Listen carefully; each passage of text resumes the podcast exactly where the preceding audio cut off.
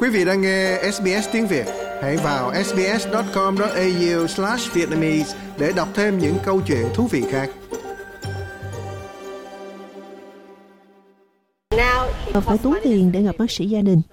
Tôi có thể không gặp họ thường xuyên như trước nữa đâu, bởi vì bây giờ họ không còn thanh toán miễn phí. So với việc nó miễn phí trước đây là khá nhiều, 40 đô la tiền túi. Đôi khi nó chỉ kiểm tra nhỏ nhưng không với chi phí bổ sung và nó có thể là rất là nhiều đó.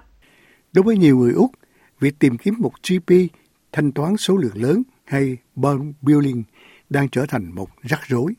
Thanh toán số lượng lớn cho thấy các bác sĩ lập hóa đơn Medicare thay vì bệnh nhân. Vì vậy, không có chuyện tự trả chi phí cho việc đi khám bác sĩ. Nhưng nó liên quan đến việc các bác sĩ đa khoa phải chấp nhận khoản giảm giá mà họ đã lập luận từ lâu là quá thấp để làm cho việc thanh toán số lượng lớn trở nên khả thi. Một hút trình mới của trang mạng chăm sóc sức khỏe trực tuyến Clean Bill tiết lộ rằng có ít hơn một trong bốn phòng khám đa khoa hiện đang lập hóa đơn số lượng lớn cho mỗi bệnh nhân. Ông James Gillespie, người sáng lập Clean Bill cho biết sự suy giảm đã ảnh hưởng lớn đến khả năng đi gặp bác sĩ. Phát hiện lớn nhất mà chúng ta từng thấy là trong chính sự so sánh lịch sử. Vì vậy, chúng tôi đã thấy tỷ lệ thanh toán số lượng lớn giảm hơn 11% giữa các phòng khám đa khoa từ đầu đến cuối năm 2023. Điều đã được thúc đẩy bởi 514 phòng khám trên cả nước, chuyển từ việc thanh toán số lượng lớn cho mỗi bệnh nhân bước vào cửa sang thanh toán riêng cho bệnh nhân của họ. Đó là một sự thay đổi lớn hoàn toàn không bền vững nếu nó tiếp tục trong dài hạn.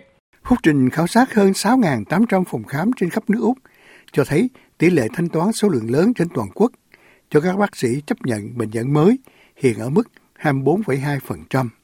Khoảng cách tự trả trung bình mà mọi người phải trả một lần cho khám bác sĩ là gần 42 đô la và chi phí tự trả trung bình cho một lần khám bác sĩ gia đình là cao nhất ở New South Wales, ACT và Tasmania. New South Wales có tỷ lệ thanh toán số lượng lớn nhất trên 37,2%. Victoria chiếm 24,8%, lãnh thổ Bắc Úc ở mức 19,5%, Queensland ở mức 17,6%, Nam Úc ở mức 11,3%, Tây Úc ở mức 10,3% và lãnh thổ thủ đô Úc ở mức 3,4%.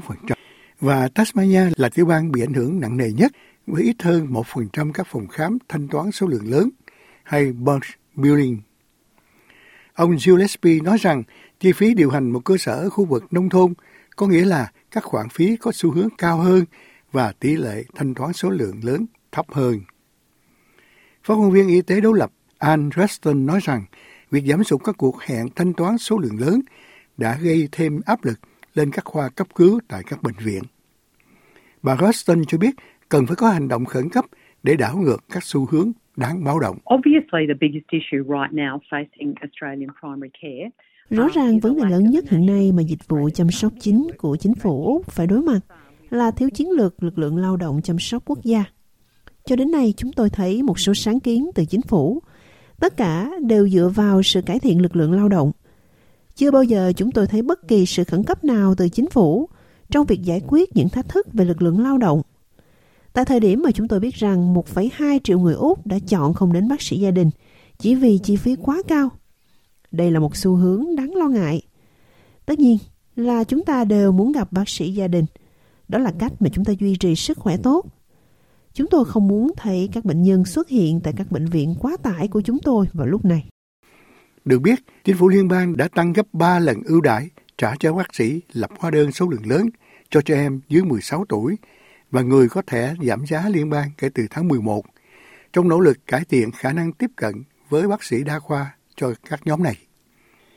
Tổng trưởng Y tế Mark Butler cho biết biện pháp khuyến khích trị giá 3 tỷ rưỡi đô la sẽ áp dụng cho 3 trong 5 cuộc tư vấn bác sĩ đa khoa. Mặc dù báo cáo của Clean Bill bao gồm một thời điểm trùng với thời gian của chính phủ của ông Albanese tại vị, ông Butler nói rằng chính quyền tiền nhiệm phải chịu trách nhiệm về việc giảm khả năng tiếp cận với các bác sĩ thanh toán số lượng lớn. Ông nói rằng một thập niên cắt giảm và bỏ bê có nghĩa là chưa bao giờ khó khăn hơn để thấy một GP thanh toán số lượng lớn.